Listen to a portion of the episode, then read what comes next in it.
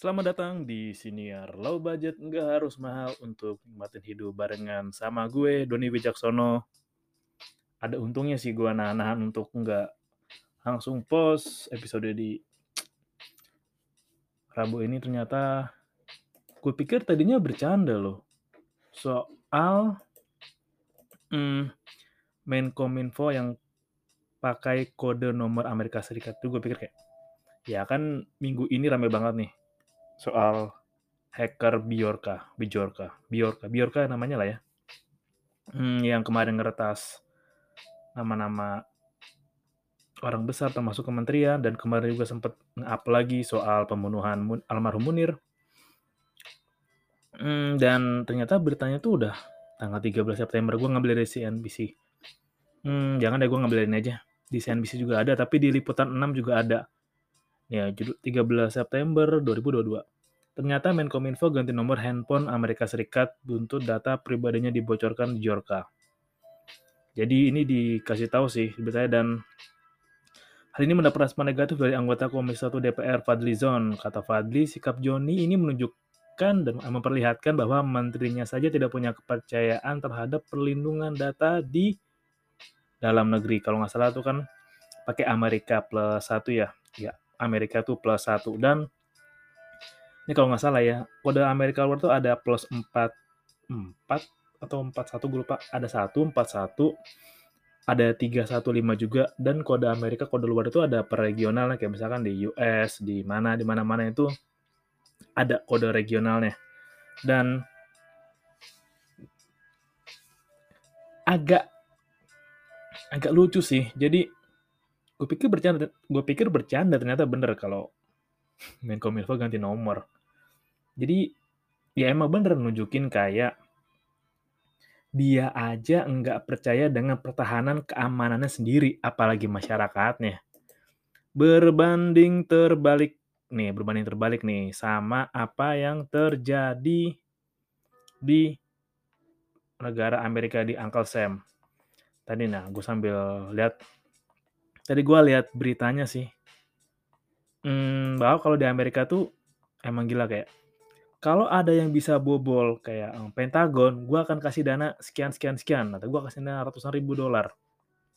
Pun juga sama kayak kalau nggak salah tuh yang nantang waktu itu siapa ya? Kalau kan waktu itu kan kalau situs NASA kan anak Indonesia kita yang bobol kan, yang kemarin berhasil tuh. Nah ini emang kebalikan balik kalau di luar negeri emang kalau lo bisa ngebobol situs gue, gue akan kasih reward buat lo dan perbaikin. Google juga suka begitu kok.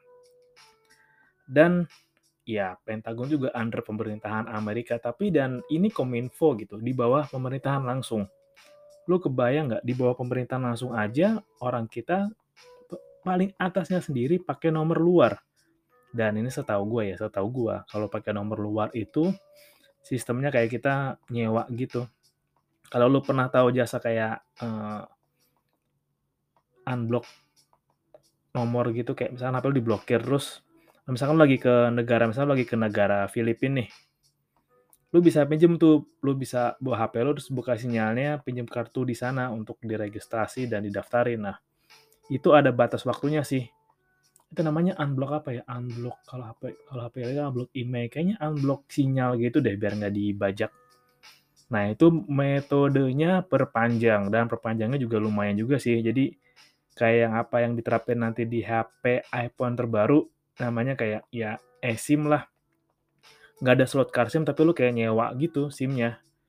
Ya lu daftarnya secara online, nah perpanjang-perpanjang terus kurang lebih kayak gitu sih. Nanti benerin kalau gue salah. Setahu gue emang kayak gitu. Nah, sama kayak yang terjadi di sini nih. Ya lu bayangin aja. Dia aja pakai nomor luar apalagi keamanan rakyatnya. Dan kalau mau ditarik garis secara jauh-jauh, berarti garisnya panjang tapi masih ada hubungannya. Hmm, lu tahu nggak? Ini gue akan perbandingan langsung ya antara kita dengan apa yang di Pentagon atau dengan US lah ya, benar negara yang sangat-sangat adidaya dan negara besar. Bahwa keamanan data itu merupakan hal yang penting banget, penting banget. Bahkan wah gila banget kebayang sih kalau bener penjagaannya ketat banget. Makanya kalau orang lu bisa ngebobol aja lu kasih reward. Dan jangankan kayak gitu, kalau di sini nih, dapetin data aja udah gampang banget. Ya segampang lu bisa nemuin fotokopi Kakak, dibungkus nasi uduk lah, dibungkus gorengan lah. Dan webnya itu juga ada beberapa web yang emang tampilannya basic banget. Banget kayak ya bikinan pakai beli template-nya di internet atau bikin anak SMK dan gampang banget lagi dibobolnya. Lu bisa tahu juga bahkan kayak data-datanya gitu bisa. Sayang banget sih untuk negara yang besar, yang luas, negara yang banyak pulaunya, yang warganya termasuk penduduknya terbanyak, 10 besar di dunia, tapi keamanan datanya tuh gua nggak tahu nomor berapa deh. Ini, hmm, kemarin gue sempat nonton YouTube-nya Bang Gamal, dia bilang kan rupiah itu termasuk mata uang nomor 5 terlemah di dunia. Oke, rupiah adalah nomor 5 terlemah di dunia. Kalau mata uang aja nomor 5 terlemah di dunia, berarti peluang-peluang hal-hal lain kayak kalau sepak bola kita tahu lah kita peringkat 170 dari 200 sekian. Kalau salah 170-an lah. Belum lagi peringkat yang lain. Bulu tangkis yang sempat pertama sih kan olahraga. Tapi kita kalau dilihat dari segi hmm, kayak ekonominya, inflasinya, itu gue kan juga sempat baca sih, tapi ini bener nggak ya? Coba gue sambil cari. Oke, uh, gue sempat nyari kemarin tapi belum nemu sih. Masa ada yang bilang bahwa kalau standar nih kalau lu punya penghasilan di atas 500 ribu sebulan, berarti lu nggak termasuk warga miskin. Itu gue nggak tahu deh. Itu bener apa nggak? Semoga salah lah ya. Masa 500 ribu per bulan kecil banget. Gile. Nah, kita kembali lagi ke soal Gplet. Gue juga sempat nahan sih dan sempat juga cari tahu soal Biorka sedikit dan ini lagi lucu juga sih. Jadi pas episode ini dibuat pagi itu kayak ada rame nih. Ini kayak uh, remaja Cirebon bantah dituduh sebagai Biorka. Saya bukan hacker. lu, lu, lu bayang gak lu coba kayak jadi ada akun namanya kayak Vault Anonim. Dia katanya ngecek-ngecek gitulah, ngecek-ngecek. Cari tahu Biorka siapa, Biorka siapa, kemudian dapatlah sebuah nama Muhammad Said Fikriansyah. Dia bilang, oh ya lu dari postingan lu dari foto lu lu sebenarnya biorka kan? Ngaku lu ngaku. Terus pas dia komen terus ada balasannya kayak remaja asal Kabupaten Cirebon Muhammad Said Fikransa ditulis sebagai biorka nah terus akan mengaku nih gue ambil dari CNN Indonesia ya nah dia bilang Said pun membantah bahwa dirinya merupakan sosok di balik nama Biorka. Said merupakan warga kebantengan Kelurahan Kelayan, Gunung Jati. Saya nggak tahu Biorka, tapi malah dituduh sebagai dia. kasian banget lu kebayang sih misalkan lu lagi nongkrong nongkrong gitu tiba lagi lu lagi Mobile Legend lah main sama teman lu ngereng tiba-tiba kayak wah lu biorka lu ya biorka lu ya lu di, dibilang biorka karena ada akun anonim yang bilang lu dia tuh jadi rame kayak apaan sih anjing gue kan anak biasa anjing gue lagi chill-chill tiba-tiba dituduh biorka Jadi gue sempat cari tahu tadi gue belum nemu artikel lah sih kayak kemarin gue sempat dari dengar dari obrolan nama rekan-rekan gue Nah, katanya pemerintah minta dana juga ya untuk cari hacker Biorka ya? Iya sempat juga dan katanya ya, di Lambe itu orang dibilang Biorka itu orang Indonesia lah di Inggrisnya belepetan. Jangan lupa kalau emang orang bukan yang atau yang nggak bisa bahasa Inggris kayak orang Rusia, orang Jepang, orang Ukraina, Turki, kalau ngomong bahasa Inggris pasti grammarnya suka nggak bener karena ngomong bukan itu bahasa ibu mereka. Dan ya namanya hacker, ya lu pasti suka lihat juga deh kayak hmm, orang-orang yang pengen dibilang kayak anonymous yang for Vendetta tuh pengen pengen dibilang si paling hacker hackerman gitu yang pakai tas gede jaket ketutup terus terus pakai hoodie ke mana-mana tutupin ke muka terus pakai masker pakai kacamata terus pakai topi itu kadang bukan hacker, itu wibu. Tolong bedakan antara hacker dan wibu. Hacker kadang tampilannya biasa aja ya, bener-bener kayak orang biasa kayak mas-mas biasa kayak kan orang biasa kalau yang pakai topeng-topeng kayak model Kaneki ada yang mulut-mulutnya gitu terus pakai jaket-jaket hitam, jaketnya Trafalgar Law itu mah wibu, itu wibu. Suka ketur kadang-kadang ya. Dan Hmm, ini akan masih kembali lagi ke Pak Menteri Kominfo kita.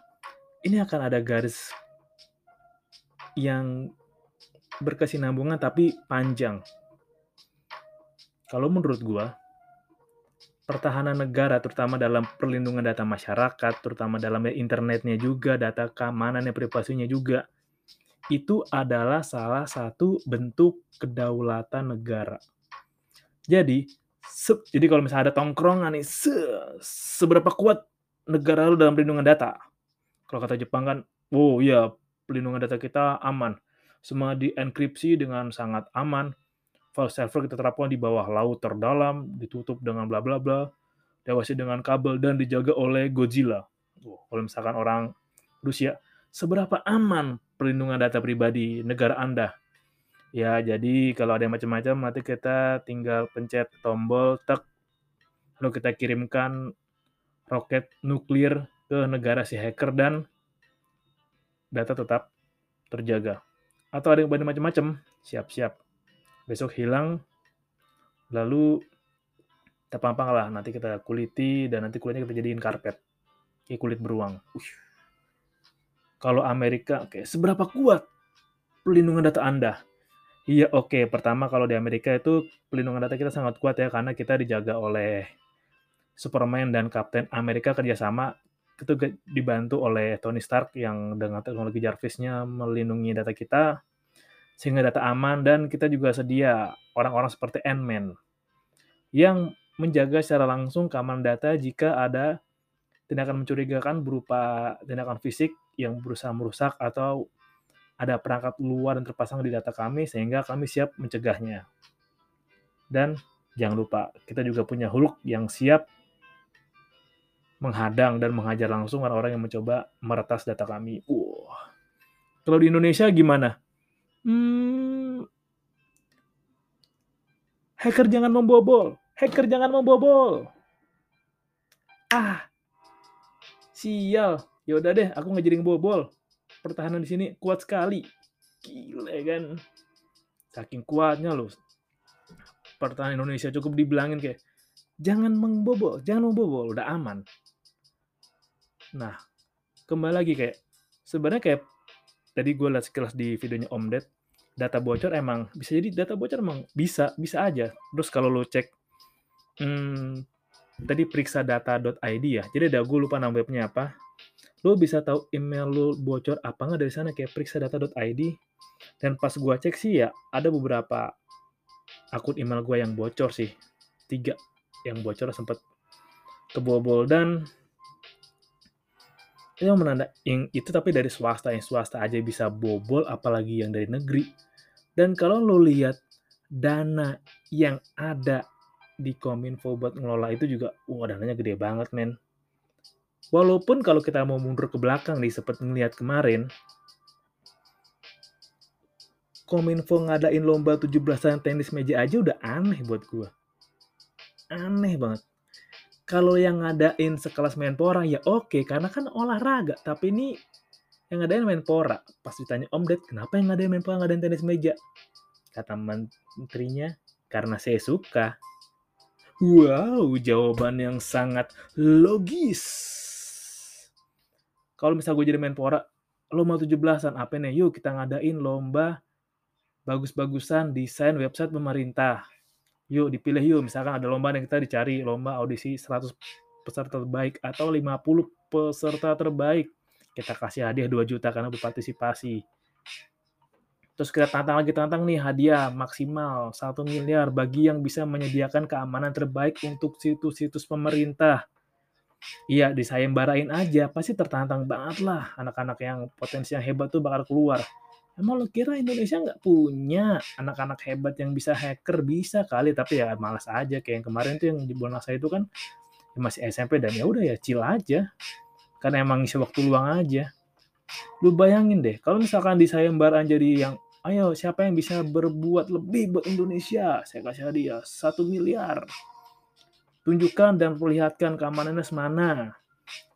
Nah, mungkin gua rasa juga untuk Pak Joni ya, emang ada batasan sih kayak, emang ada fase di mana kita itu udah enggak bisa selalu bersama atau beriringan bersama dengan teknologi dan gue pun sedikit udah mulai ngerasain itu bahwa ada yang lama-lama udah mulai nggak linear nih, ada yang perubahan zaman yang nggak bisa gue ikutin. Dan itulah gunanya kolaborasi melibatkan anak-anak muda. Dan kalau melihat di Twitter soal ada yang bilang di Twitter sih anggap ya masih setengah-setengah bener setengah nggak bener lah ya yang bilang ya kominfo isinya orang-orang tua yang nggak ngerti ini itu. Tapi itu kan pendapat dari dia. Kita nggak tahu juga dalam kominfo gimana.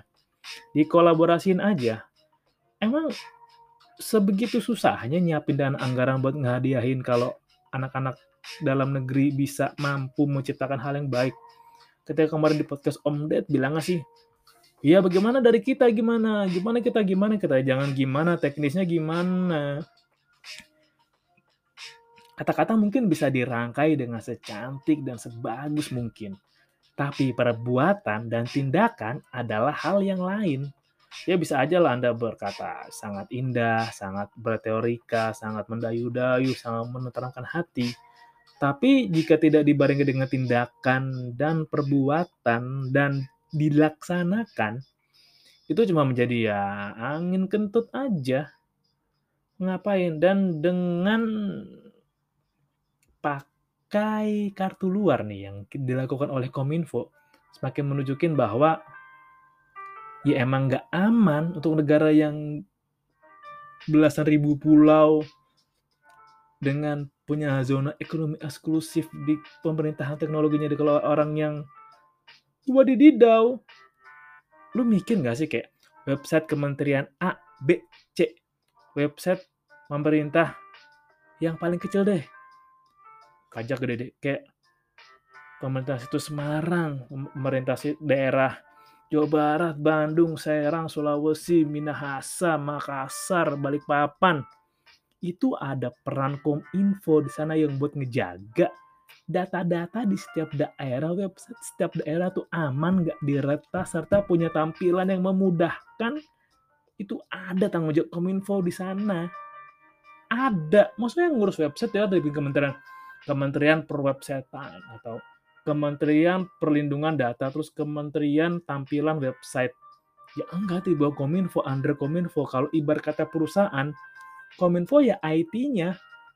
Setiap ibarat kata kalau di perusahaan Kominfo adalah IT, setiap PC yang digunakan di departemen ke finance, accounting, HR, GA, legal, bagian pemasaran, sales itu dibawa under IT semua. Websitenya yang aman ya, Windowsnya yang aman, antivirusnya yang aman, mouse yang bagus, keyboard yang bagus, kemudahan penggunaannya, terus apalagi coba fungsionalitasnya, keamanannya, internet tadi buat under kominfo semua, dan ketika Biorka nyerang kemarin, lempar tangan, ya bola diumpan, iya bola diumpan lagi, diumpan lagi, diumpan lagi, tidak ada yang menerima umpan terus. Lu bayangin untuk sebesar ini dan sedih sih ketika di luar sudah persiapkan bahwa kalau kita diserang pertahanan kita cukup kuat. Nggak cuma pertahanan militer tapi pertahanan digital. Kan keren ya kayak kita punya digital fortress benteng digital. Wow. Negara kita nggak bisa dibobol sama negara yang karena keamanannya kuat anak-anaknya canggih.